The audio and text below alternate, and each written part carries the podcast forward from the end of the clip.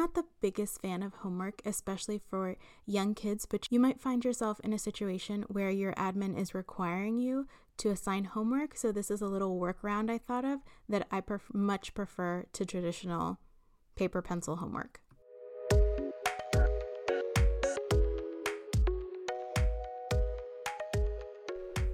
Hello, and welcome to Making Number Sense Make Sense, a podcast for elementary teachers, specifically early elementary teachers, looking to really make an impact in the number sense of their students.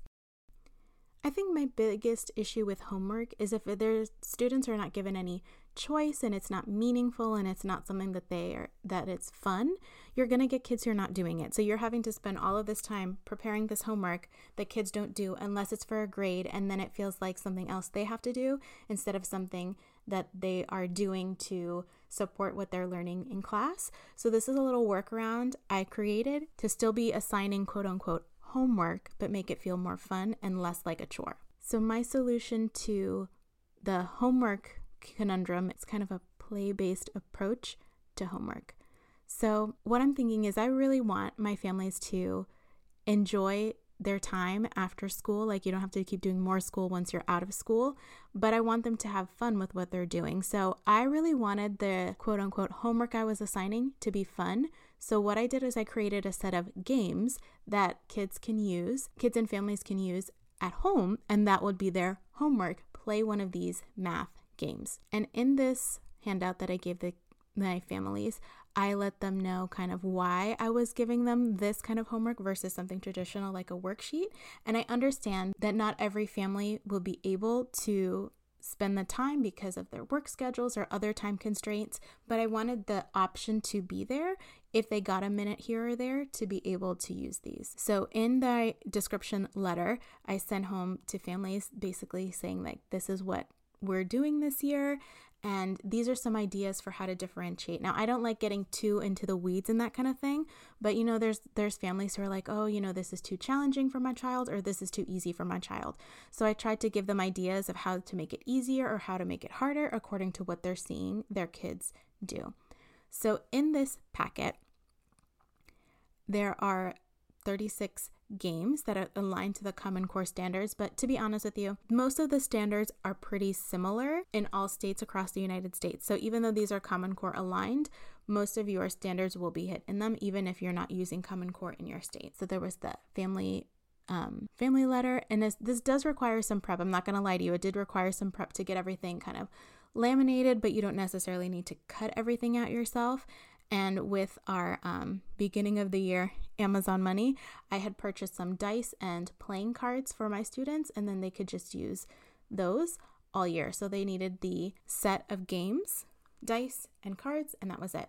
So included in here, I had number tracks with and without dice, five frames, 10 frames, hundreds chart, numeral cards, 10 frame cards, shape cards, a graphing chart, comparison T charts, and a board game as well as a tracking system they could use to see how many games they were playing and so they can rate their favorite ones. So, like I said before, most of these games had a harder option and an easier option for my students, and everything was in English and Spanish. Because I taught Spanish immersion, half of my students are Spanish speaking, come from Spanish speaking families, and the other half of my students come from non Spanish speaking families, usually English. So that way, all families most of my families could access this information because it was in their home language already. So if you're curious like what kind of games were in there, I'm going to share with you some of the games that I put in there. So one of them is called Race to 100. So this is, would be for later on in the year. So with their playing cards, one kid would flip one card and then the grown up or so older sibling would flip over the other card, write down how many they had,